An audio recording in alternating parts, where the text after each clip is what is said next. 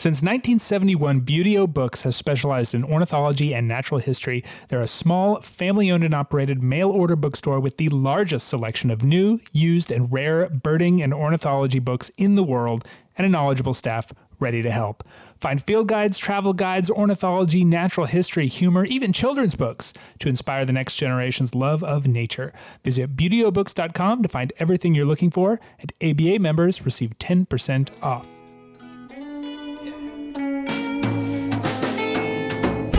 Hello and welcome to the American Birding Podcast from the American Birding Association. I am Nate Swick. We had some big news here at the ABA last week. I, of course, am referring to the resignation of Jeff Gordon from the position of ABA president and I guess executive producer of this podcast, too, though that's obviously the lesser title. If you are a regular listener of this podcast, you've heard Jeff here before. In fact, the podcast itself and my involvement in it was largely due to him, so I thank him for that. If you are old enough or well steeped enough in ABA lore to remember when Jeff Gordon came on, you'll remember that the ABA was in a very bad way at the time. The organization was wobbling as close to its end as it ever has been.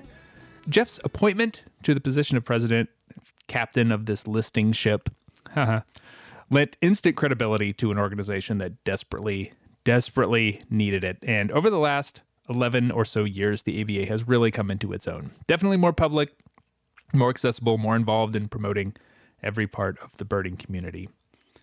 If you're listening, Jeff, we, we thank you for your hard work and wish you well as you move on to other things, most of which will probably involve birding in some way, though without the added stress of running a nonprofit. That responsibility at least in the interim, goes to board chair Julie Davis while we search for a new president. If you're interested, eh, stay tuned.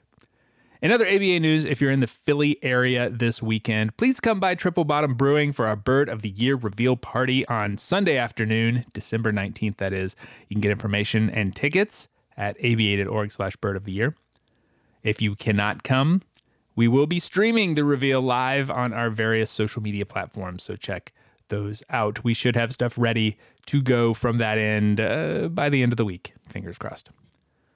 On the show today, new tanager just dropped. The story of the Inti tanager from the perspective of one of the researchers who did surveys of the bird on its recently discovered breeding range in western Bolivia. Ryan Terrill of the Moore Lab of Zoology at Occidental College talks about the process of bringing a new species into the world. Not the evolutionary process, more the human side of the whole thing, but it's still cool. All that after this week's Redbirds. This is your Rare Bird Focus for the middle of December 2021. Score another one for the Patagonia picnic table effect. The site in Eddy County, New Mexico, where that state's first record of blue mockingbird was discovered last month, continues to turn up great birds, including, recently, another state first for New Mexico, a Nuttings flycatcher, one of the sandy brown with various amounts of yellow on the belly. Myiarchus flycatchers was discovered there in late November and finally conclusively identified this week. Nuttings flycatcher has been most commonly seen in the ABA area in western Arizona, as many birders have observed an individual near Lake Havasu that has been present for many years. The species has also been recorded in California and Texas. And up to British Columbia, where a red shouldered hawk in Agassiz is a provincial first. The western elegans subspecies has been creeping northward for many years, becoming fairly regular in northwest Washington, coming very close to the BC border in the past. But this nicely photographed individual represents the first confirmed record, depending on how birders interpret a couple previous site records. And in just under the wire, I feel like I'm burying the lead a little bit, but nonetheless, a bat falcon was seen this week at Bentsen Rio Grande Valley State Park in Hidalgo County, Texas. This would be a first ABA area record, though not an entirely unexpected one. Bat falcon is fairly common and widespread throughout the American tropics, from northern Mexico all the way to northern Argentina, and in fact has been recorded as close to the U.S. as Monterrey in Nuevo Leon, only about 140 miles south of the border. So, pretty much nothing as the Falcon flies. Those are the highlights in the rare bird world this week. If you want the entire roundout, check out the Rare Bird Alert on Fridays at aba.org/rba, or to get those rarities as soon as they happen, join our ABA Rare Bird Alert group on Facebook. It is one of the great dreams of many birders to be part of the discovery and description of a bird species that is brand new to science. But it is a process that can be long and involved. We got to see a little bit of that with around around the recent official announcement of the Inti tanager, known for a long time as the kill-bill tanager. My guest Ryan Terrill was involved in the work around this new species. He is an ornithologist at the Moore Lab of Zoology at Occidental College in LA. He was one of the authors of the paper officially announcing the bird welcome, Brian, and congratulations. Hey, Nate. Thank you so much. Appreciate it. Yeah, uh, so this this was all really cool. Not only the discovery of the bird, but just the fact that it is this really awesome yellow, flashy looking tropical tanager, which isn't maybe all we expect uh, new discoveries to be. I think a lot of birders are very used to when we when we get a new bird species that's like a split from some other bird that we already sort of knew. But this was completely completely different, right? Totally, yeah you got that exactly right. The vast majority of new stuff is, you know, either, you know, some variation that we didn't know about that got split or something that was known about right. for a long time that we just, you know, learned or realized or got evidence that, uh, you know, it probably is a different species.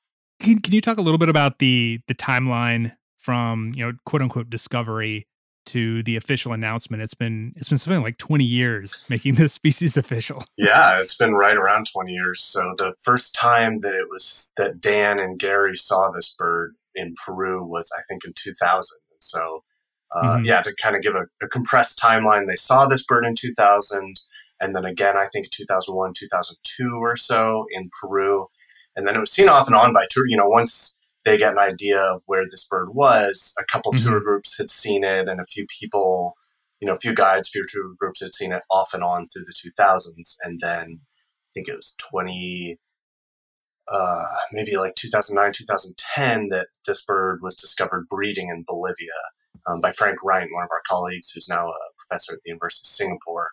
Um, and I think it was, if I have it right, 2011 and 2012 that we were able to go in and uh, and research this bird in Bolivia. And then it was until now, you know, this year basically that the that the final publication came out. So yeah, it was about it's about yeah. ten years from first find from Dan and Gary first finding this bird to us finding the breeding population and finding you know numbers of these birds, and then another about ten years for the publication to actually come out. So it, t- it takes a while. It takes a while to sort of birth a new species, I guess, for, for yeah. better word. And it all, I mean, it all depends. Some stuff goes a lot faster. You know, the the new antbird in in Peru, um, in Plataforma area, you know, that was a much quicker process. And so mm. it, it depends a lot on, you know, especially like local local stuff and permits and politics and all, you know, because especially it's something like you know big and splashy like a new bird like a new genus of bird just everything yeah.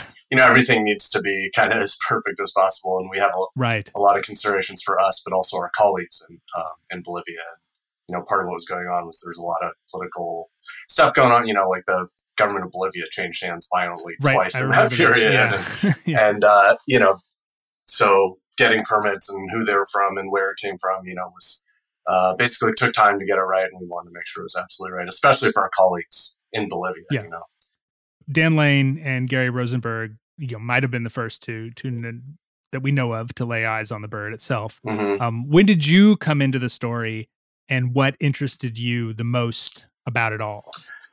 So when the bird was found in Bolivia, um, when mm-hmm. Frank Rheindt was down there just on a birding trip looking for ashy ant wrens, um, this, it's a cool, so Ashy Ant is this kind of endemic to this little area. It's a really cool area. This dry forest has all sorts of other you know goodies that people green capped tanager, you know, that Tom Schulenberg discovered in the late '80s is actually pretty easy there.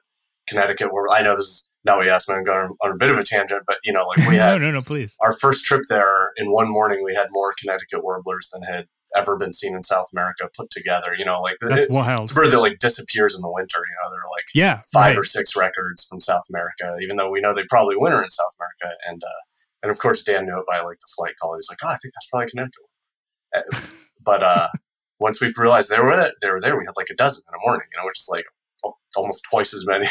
anyway, so it's like a really cool, unique, distinct area. So Frank had been mm-hmm. there looking for ashy ant wrens and a few other things. Like found this thing breeding and got in touch with Dan because he knew, you know, he kind of had known the story from the right. zeitgeist, basically that and they were they were looking for this bird exactly. And so he got yeah. in touch with us, and I was doing work in Bolivia at the time, In fact, at LSU, I was kind of the only person, you know, doing work in Bolivia. I was kind of the only, you know, U.S. researcher doing Bolivia, doing work in Bolivia at the time. So they contacted me um, to kind of plan a trip down there because I had the contacts and and the mm-hmm. permits and was collaborating with a museum in Bolivia called uh, Museum of Natural History Noel Kempff Mercado in, in Santa Cruz. We have a like an interinstitutional agreement, or at least we did with that museum, so that basically we can right. work with their permits and we share, you know, you know, we bring down funds and share that with them, and then we, we share resources and data and everything like that. What is it? What was it like going into this this place, this part of Bolivia that is already you know fairly well known, or is it? Well, first of all, super cool. Um, second of all, not particularly well known. So, yeah. so the setup is, you know, the east side of the Andes, especially on the Bolivia-Peru border, is super humid and super diverse. Mm-hmm. I mean, that's about the high, you know, the the highest point of bird diversity in the world is like that. Yeah, I, I, you know, I've seen in the last few years Bolivia becoming a very popular destination for international birders, largely because of that. I think it's been sort of under undervalued for a very long time, and now it's starting to come into its own a little bit. Totally, yeah, and I love Bolivia, and somebody who's grown up in California, Bolivia reminds me of California a little bit because oh, you can get to like really different habitat. These dry valleys, deserts, like super humid mm-hmm. montane forests. There's Amazonia, you know, which is like being here in California and go to like, oh, montane, chaparral, desert, you yeah. know, in like a really short amount of time. And, and just so different different cohorts like, of birds at every single every oh, single yeah. spot. Yeah, like yeah. from Santa Cruz or really Coach Cochabamba, you can be in, you know, within a one and a half to two hour drive in any direction. There's like six different, you know, completely different eco zones yeah, you can be in. Huh. But um, this part near the borders, like, is super humid. There's a lot of humid Andean forest that transitions into typical mm-hmm. Amazonian mm-hmm. forest. But there are these rain shadow valleys um, that are as you go farther south, you know, into Bolivia and Argentina, they get more bigger and bigger and then kind of take over. And by the time you get into Argentina, northwest Argentina, it's mostly dry forest with, you know, these ridges that are more humid. And then as you go farther and farther north, it sort of transitions into less and less dry valley and more and more mm-hmm. humid. By the time you get into Peru, there's only a couple small dry valleys that are basically rain shadow valleys. Does that make sense? Mm-hmm. And so, and, and farther south in Bolivia, there's a whole system of these dry valleys that a bunch of birds are endemic to, like red fronted macaw is endemic to this dry valley system. Um, so as you as you go farther north, it gets smaller and fewer and farther between. And so this okay. valley um, that the city of Apolo is in is actually kind of the most open and dry of them all. It, it's a it's a big valley that's flat and and it's basically just open grassland with some trees and stuff. And there's like burrowing owls all over the place and everything. Hmm. And it is probably that open because it has been historically maintained by fire and grazing for uh, okay. for livestock, but probably you know prehistorically too. Like it, has been yeah. a it's probably been like dry forest of some sort or pretty dry for a really yeah. long time. But then you, you know the, the people who live there have had a really long time ago kind of opened it up probably with fire. Yeah, and, like a regular fire like regimen. That. Yeah, and that's where like the Bolivian swallowtail cotinga is um, is basically endemic to there. Um, and, but and that's kind of open grassland. It's a really cool spot, but and, and that's easy to get to. You can take a bus there from La Paz, even though it's like a 20 mm-hmm. something hour bus ride. You know, it's it's a long bus ride, and the only place to stay is a is a monastery, which is pretty fun. It's like the nuns are, you know, no matter how early you go birding, the nuns are up before you, and they have like fresh bread that they already baked and like fresh jam, and so it was pretty funny. A lot of traveling in South America, like you know, a lot of times the food's good, but when you're somewhere really remote, you know, there's not much, and so like yeah, especially right. in the field and somewhere remote, you're used to just kind of eating like you know, tuna out of a tin or something like that. And he stayed at this monastery and they're like, oh yeah, we got up at rolling out the red carpet. Yeah, we heard you were leaving at 4.30 in the morning. So we got up at two and baked you all this fresh bread. And here's the honey from our bees and stuff like that. It's pretty funny, especially that remote. But where this tanager is, is not in that open grassy mm-hmm. area. It's in a, it's in like true dry forest valley that's below, um, it's kind of downsloping north of the, the grasslands, the Apolo grasslands. And it is actually it's not very well known. Even Apolo, like as as um, well uh, as easy it is, as relatively easy as it is to get to, is you know there's not been a ton of work there. There is the mm-hmm. you know Armonia is managing the swallowtail cotingas there, and they have a couple small projects there. Um, but as far as like general surveys in the area, there ha- there hasn't been a ton. But in this valley, the Machariapo Valley, which is even below there a couple hours, there have really only been two expeditions there, like two trips by by mm-hmm. Western scientists, and they're both in the dry season. So Mark Pearman had been there in I think the 80s or early 90s. Oh, he was the one that may have seen it uh-huh. the very first time when he drew a picture of it. Yeah. Uh-huh. And uh, yeah. even Ted Parker had been there, um, yeah. I think in the 80s. But the thing is, they had both been there during the dry season um, mm-hmm. because that's when it's easy to get in. And, and, and the road going into there crosses a, a riverbed that you can't drive through in the wet season. You could hike through it, but it would be like, you know, it's whitewater. It would be tough kind of swim yeah. across and get your bags and then a few more miles. And so it's just, you know, it had never really been worth it for anybody to try to go in during the wet season. Um, and so Frank had been there, and the only time he could go was kind of right at the beginning of the wet season. He was able to get in and out. And it turns out, you know, the crazy thing about this bird, and you know, something we mentioned in the publication is that it appears to be migratory, and it's only mm-hmm. there during the wet season. And so, even though like all the other expeditions missed it, totally, and like Ted Parker, yeah. like if that thing was there, especially he if it was found singing it. or making any noise, same with Mark Pearman, like would have found yeah. it, but uh, it just wasn't there during the dry season. And so when we hmm. went there, we were able to go kind of right at the beginning of the wet season. We had a big four wheel drive van with like a snorkel so we could get in and out. Hmm. Um, but even then, we had to kind of time the timing and the rain and stuff so that we could we wouldn't get stuck in there. Um, but yeah, you get in there, and again, it's like you're used to being on the a thousand meters on the east side of the Andes, and it's like super humid, but it's just like this gorgeous dry forest with these big emergent cardon cacti that are like you know the tallest vegetation in the forest. You know, the mm. canopy is like 20 30 feet. Then you have these like 50 foot cacti sticking up out wow. of them and bamboo and stuff. And there's a lot of North American migrants in there, which is cool too, because Bolivia is far south enough that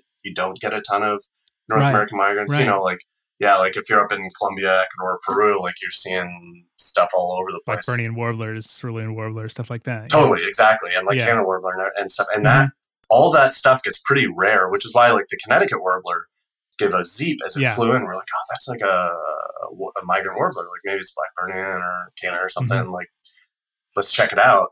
And it was Connecticut. But even in there, like Swainson's thrushes, scarlet tanagers, eastern wood pewees, western wood pewees, um, olive-sided flycatchers, like super thick in there, like more huh. than I've seen other places. And I wonder if it's maybe because uh, it's a little more depauperate diversity wise compared to the um, humid forest. There's so there's a little less competition or something. But there's more niches available for North American birds in I the guess, off season. Yeah, they really yeah. pack in there. And in, in fact, we huh. had a black-billed cuckoo in there. Which, speaking huh. of another bird that just disappears in the winter, you know, there's yeah. very few records of black-billed cuckoos on the winter range, and we had one in there too. So maybe it's an important spot for them too. So it's a super cool spot, and hmm. also like ground cuckoos. That was the most abundant I've ever had rufous-vented ground cuckoo. We had them like every day in there. Uh, it was super cool. But anyway, so yeah, we got down into this this dry valley that again people have been there during the dry season, but the tanager seems to only be there during the humid season when they're breeding.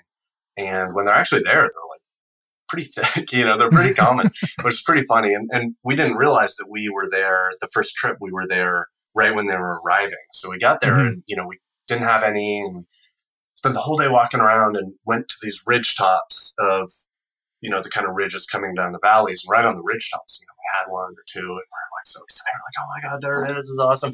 And then like as the days kept going and they kept arriving, it was just like because we were like, okay, they must be on the ridge tops, like. Go find right. the ridge tops. Like that's the only spot they are. It's like they must be like micro endemic to this really specific ha- ridgetop habitat. like, which is turns probably, out they're just yeah, and they seem to be most abundant on ridgetops. But as they filled yeah. in, it was like, and by the last day, I think we were there. You know, I played some playback to see if I was in the territory of one, and like three males all came in and started fighting and stuff. And uh, even as we were leaving, you know, we're going back up into the grasslands, and as you can imagine, the nice, tall, beautiful dry forest kind of gets shorter and shorter and more stunted as you go back up into the grasslands. Mm-hmm. We got out. Uh, you know, like one of the last stops on the way back, we just got out to bird. I think there's a couple other cool. There's like a population of black bellied ant in there, which is it's basically an eastern Brazil bird, and it's like thousand kilometers from the closest population. so we were also checking them out, and uh, I think that was what we got out to look at, or something else. And we heard an Inti just, and it was like the habitat was like trash, you know. And we heard an Inti yeah. just, Jesus. And so we played back, and a male and female came in. so it's like it's a it's a fairly small area, but but they're like pretty fairly packed in there, which really surprised yeah. us and was really cool. I mean, there's just so many little surprising angles of this. Not only the fact that this part where they're breeding, where they're so relatively dense, is uh, the place that people weren't able to get to except in a certain time of year when they're not there, but also that you know it wasn't necessarily discovered first at this out of the way place in the Amazon. It was sort of the, one of the most highly trafficked hotspots in South America. You know, Manu Road in, in Peru. Why do you think it was overlooked there for so long? I think it's because they're on their non-breeding range, and birds yeah. are, you know, even though there's, yeah. yeah. even though there are quite a bit in these this valley, they disperse probably in a much larger area in their non-breeding mm-hmm. range, and they can be harder to see. Like, you know, take for example, Connecticut warbler, like we were talking mm-hmm. about. How many how many Connecticut warblers have people seen on the breeding range migration? You know, thousands, thousands, thousands. But on the like winter range, maybe 20 total Connecticut warblers have ever been seen. Same with black-billed cuckoo. Like think about how many thousands black-billed cuckoos people have seen on or near the breeding range, and maybe a handful, maybe a half dozen have ever yeah. been seen on the winter range. And so, yeah, I I think that had to do with why it was so so tough in Peru. Is you know they found one that had been wintering in the area, um, but right. it's they're yeah few and far between. They're spread out over an area, over a big area, and they're not defending territories. They may or may not be joining mixed flocks and it's a well trafficked area, but it's you know it's one road, one small road that cuts through an incredibly vast uh, yeah. system of of human forest, and like so if you're just lucky to be on that tiny little spot when the bird's coming the through where it is, yeah. then yeah. then you're then you're lucky. But like it's a well birded spot, but even just a little bit, you know, in either direction can often be yeah. completely. I mean, one thing that I think it, it's hard to appreciate about things about like Amazonia and the low and East Andes. When you're flying over it, it looks like a carpet of green and it looks all the same.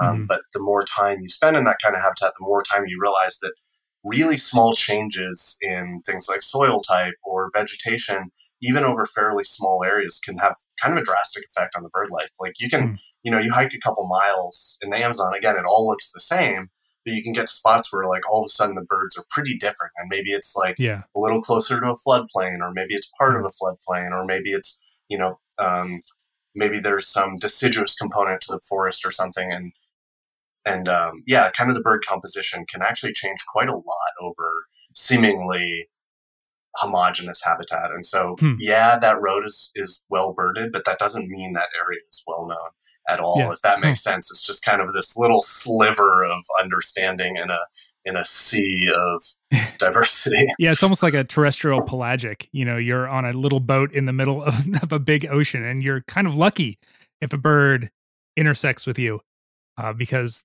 there are myriad ways in which they wouldn't. Normally, That's exactly because right. Because you're looking the wrong direction, or you're heading the wrong angle, or the wrong bearing, or whatever. That's exactly right. yeah. yeah one of the cooler angles of all this is the way that you know birders and professional ornithologists kind of work together to find and describe this bird. Is that a pretty common way that things work in the tropics?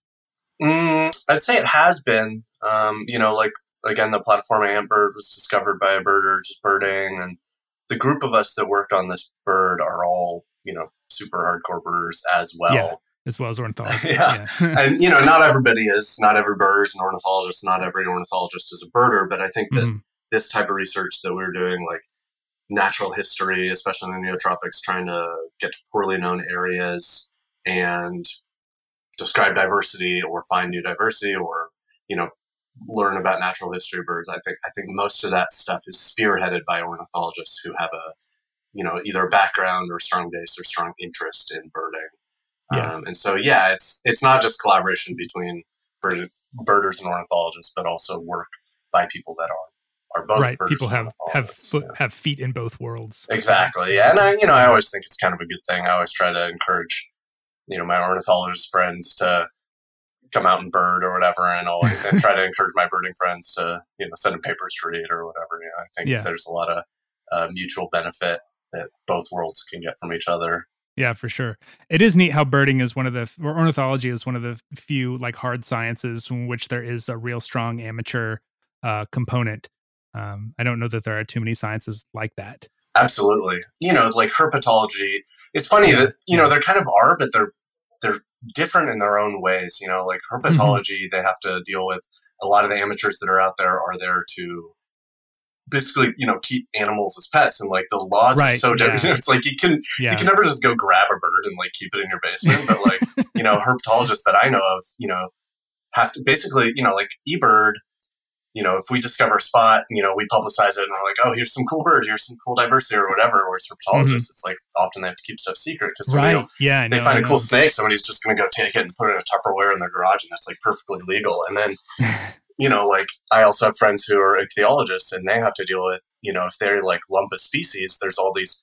The majority of people who are interested in fish diversity are, are like in the you know, like pet fish trade or something. So if they right. lump species, people are like, no, that's different. You know, I you know, because now they can't sell it for as much or whatever, or, or uh, sorry if I'm going on, but like, you know, yeah. people who do, you know, like mycologists, I know people who are mycologists. And again, like you find some interesting patch of, of mushrooms or something, people are going to want to go harvest it for food or, yeah. you know, they want to know if it's uh, psychoactive or something. And so like it, a lot of the ologies do have pretty active amateur, uh, components. Yeah, yeah, components or, or cultures yeah. or whatever, but yeah. they can often be fairly different. And not that those, each one of those groups I just talked about do also really have like an active natural history focused amateur mm-hmm. component that is very much like birding, but most of them also have kind of other things yeah, like a consumptive angle or a yeah, yeah, or a commercial angle yeah. Although yeah. and bird i guess bird collecting is that does have that but it's usually not the birders that are doing that. It's a whole different cage bird trade that is sometimes you know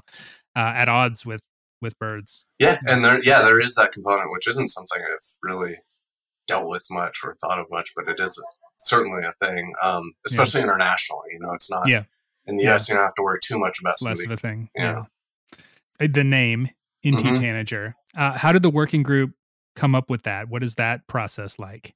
So uh, it started, you know, with like conversations around the campfire just about the bird and right. throwing out names and stuff. And yeah, so Kill Bill Tanager, not one that was planning on sticking. nah, nah. It's a little dated. You know, yeah, it's a little dated. It's a little, you know, I think uh, I always think pop culture references are fun in the moment, right? you know, but they right. can get they don't last. Yeah, they're they're they're more ephemeral than you know we would like for mm-hmm. for something like this. And um, anyway, so so we were talking about the bird, you know, around campfire and stuff like that, and you know, we thought maybe like Oriole tanager might be a cool name mm-hmm. for it because it looks a lot like an old world Oriole, or you know, thought about a few other things, but you know, the some sort of play on sun tanager was something that we all kind of liked because you know, it look kind of looks like a little sun. It's like this golden yellow thing, but you know, it's in a sunny habitat, like this mm-hmm. open dry forest. Which you know, again, if you spend much time in the tropics, you know, no matter how hot and sunny it is, when you're in humid habitats, it's usually pretty dark and pretty shady, like you're in mm-hmm. the understory. Whereas in, in dry and deciduous habitats, it's a lot warmer and brighter and more sunny. So it's kind of in the sunny habitat. Like sing from the canopy, looks like a little sun. It also sings later in the day. So like oh yeah, okay. You know, there's always this dawn chorus in the tropics, and usually it dies down pretty early, especially in dry forest when it gets hot, it dies down really early. But then these birds continue to sing and so like you know when you're walking back to camp at 9 9 30 10 in the morning basically it's just like Inti tanagers and black-capped wrens singing huh. if you listen to a lot of my recordings i don't know if i'll put more on eBird and Macaulay or you know yeah. our recordings, a lot of times the only thing in the background is a black-capped wren because it's like 10 a.m. and those are the only things that are singing. Yeah, everything um, shut down. So we all kind of like that. Uh, Heliothraupis, which is the genus name, is a, you know kind of a I guess portmanteau between Greek and Latin. Helios, sun, and then Thraupis comes from Latin, which just kind of means a small bird, but is generally used to mean a tanager in right. like current biological nomenclature. Um, and and we so we kind of liked that, or we did like that. We liked the idea of Heliothraupis, and then we're thinking of some sort of, you know, we, we even kind of thought sun tanager might be cool, but um, after thinking about a number of things and settling, uh, deciding on a number of things, Inti tanager was something that came up because um, for a number of reasons and a, and a number of reasons that I'm still kind of like understanding what's cool and interesting about it. But anyway, you know, Inti was was the sun god that was super important in in uh, Quechua culture and in the Incan culture, um, which was dominant in the area for a really short period of time. But I'll get back to that in a second. But it's still their language, the Inca language, Quechua, is still really broadly spoken throughout um, the South American Andes and really commonly spoken specifically in the area where that bird is. It's mm-hmm. the second most common language. And there are even people, you know, I've met people in the Bolivian Andes who don't really speak Spanish. They mainly speak Quechua. But Inti not only means sun, but was the sun god, which was a super important figure in mm-hmm. Quechua culture. In fact, in a lot of the flags in South America, like the Argentine flag, you've seen that sun yeah. in between yeah. the, the light, the, you know, the alba celeste. Uh, that is, that is Inti. That's the representation of okay. Inti from, from Quechua right. culture. Um, and so we, we like, we like that. We thought it was cool. Um, we thought it, you know, in, in a lot of ways, you know, paid homage to the, the people who have been, who have lived there and do live there. Um, there's also a complicated history with that, with people being moved in and out of that area for a really mm-hmm. long time, all the way back to the Incas and before the Incas, all the way through uh, modern times. You know, the Incan Empire, is, especially at, at its extent and where it was in through southern South America into Bolivia and stuff like that, lasted only 100 years, um, hmm. lasted less than 100 years. And so it was actually, you know, a fairly, fairly ephemeral um, or fairly short lived um, outside of Cusco. You know, the Incas were in Cusco for a long time, but their, their broad right. empire was incredibly short. However, they had a, a, huge influence on culture and language of, of the regions. One of the things they did was they would like move people around who spoke different languages and make them live together so that they had to speak Quechua. It was like oh, the only way huh. they could communicate. And that's one of the ways they spread Quechua from Colombia to Argentina in, in less than 100 years, and it's still commonly spoken. It's, wow. it's really interesting history. But um, the word, word Inti actually comes to Quechua from the Puquina languages that are for actually from that region in Bolivia oh, and, cool. and, nearby Peru. And, and actually, Puquina's, the Puquina language group is still spoken a little bit in Bolivia today. So not only is Inti come from kind of the most common native language that's spoken in the Andes, that then also comes from the Puquina languages, which were from that area before the kind of you know colonization, yeah. imperial conquest, very brief imperial conquest of the, of the Incan Empire. So.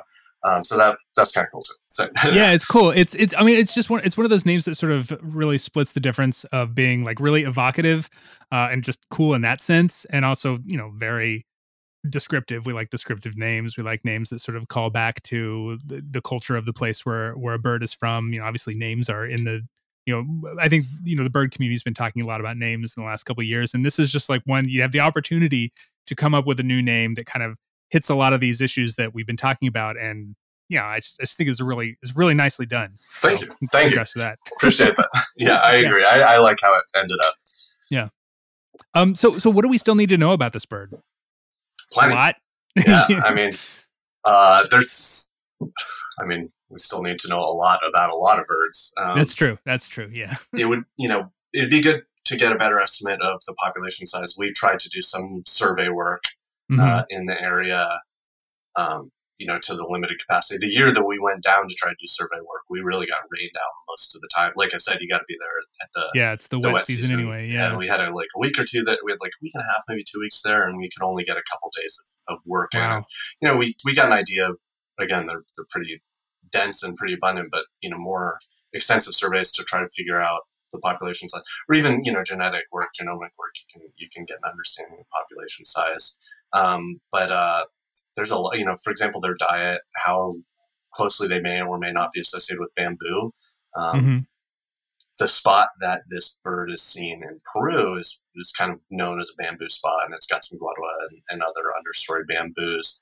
And at least when we were our first year there, there was seeding guadua bamboo, um, but the birds weren't necessarily in it. Um, Dan had thought for a long time that maybe it had been associated with bamboo. So whether mm-hmm. or not it is associated with bamboo or seeding bamboo, um, is something we still don't know. Um, you know what exactly its diet is, um, the migratory paths, like where where it does and doesn't go, where else it may or may not breed. You know, we've been just I told you there's kind of a whole system of dry valleys. Um, yeah. There's kind of a gap from that dry valley to the next closest dry valley, which is called the Cotacajes Valley, which is also really poorly known. Um, but an expedition into the Cotacajes Valley a few years ago, before this bird was described, I sent them, you know, a track of, of it singing so they could play right. it um, and, and they didn't they didn't have it in there. But wow, but who knows? It could could could be in there. It could be in some other spots. Um, could be something else. oh yeah, yeah, yeah. In fact, I mean, there are a couple. There's at least one more undescribed taxon from the valley where the tanager is that we're working on. Really, I, I probably shouldn't and say that, but um, Uh, mystery bird. There's a mystery bird out there. It's probably yeah, it's probably a subspecies. And then yeah, there's another one from another spot in Bolivia that we're working on. And so there, there's mm-hmm. still there's still plenty of stuff out there. There's a lot that you know clearly we need to to learn about this bird and uh, a lot of the birds in that area. You know, yeah, it's funny because this is a bird that was unknown until fairly recently, at least to you know unknown in the way that we would talk, you know, to uh, globally distributed science, right. I guess. Yeah. Um, and that's actually kind of an interesting topic too, because you know there have been civilizations and cultures in that area for a really long time. Right. Um, How could they have missed it?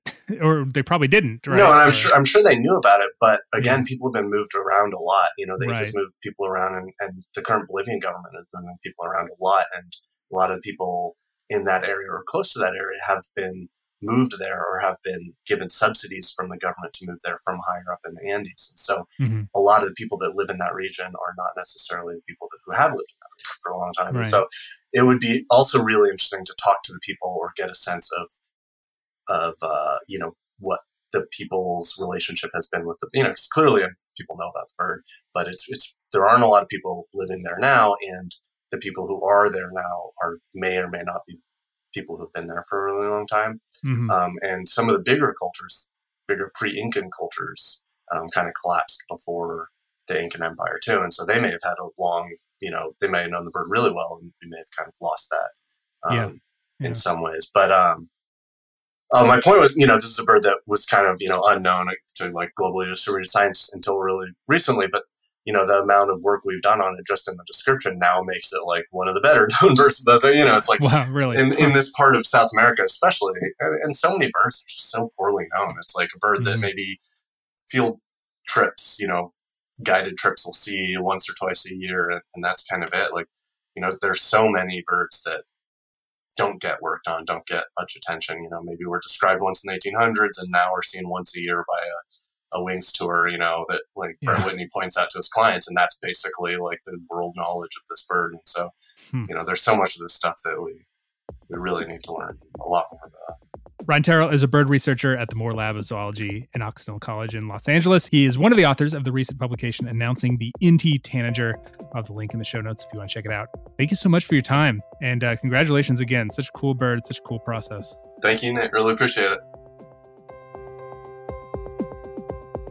The American Birding Podcast is brought to you by the American Birding Association. Support this podcast and all of our free resources for birders by supporting the ABA with your membership. Are many benefits. You know what they are by now magazines, discounts to partners, opportunities to travel with us. ABA memberships also make great holiday gifts if you're still looking for one. Get information on that at aba.org slash join. And I should say that we are also running our year-end appeal right now. If you want to throw us a few bucks to help support the organization, please consider doing so. You can take care of that at aba.org slash gift. I have some shout outs to make this week. Dana Ward of Portland, Oregon, Norwood Hall of Peposky, Minnesota, Jaron Rudd and Leslie Downs of Gilbertsville, Kentucky, Dario Taraborelli and family of San Francisco, California, and Larry Nigro and family of Fairfax, California. All of whom recently joined the ABA and noted the podcast as a reason for doing so. Thank you all so much for that. We really, really do appreciate it. Technical production is by John Lowry, who was surprised that the Inti tanager was not more closely related to the grass green tanager, you know, because it's colloquially known as the minty tanager. Additional help comes from David Hartley and Greg Neise, who note that the burnished buff tanager has a striking resemblance to a certain hostess sponge cake with creamy filling and thus should probably be called the Twinkie tanager. You can find us online at aba.org and on social media most everywhere as American Birding Association, but also on Twitter as at ABA. Tanager phylogenetics is a total mess, as I'm sure you may know. In the last few years, we've learned that all those technicolored, fancy, neotropical stunners are all actually closely related to Darwin finches, conebills, grassquits, whole lot of dust colored, dull birds that I've taken to calling linty tanagers. Questions, comments can come to podcast at aba.org. I'm Nate Swick. Thanks for listening. Stay healthy. Until next week.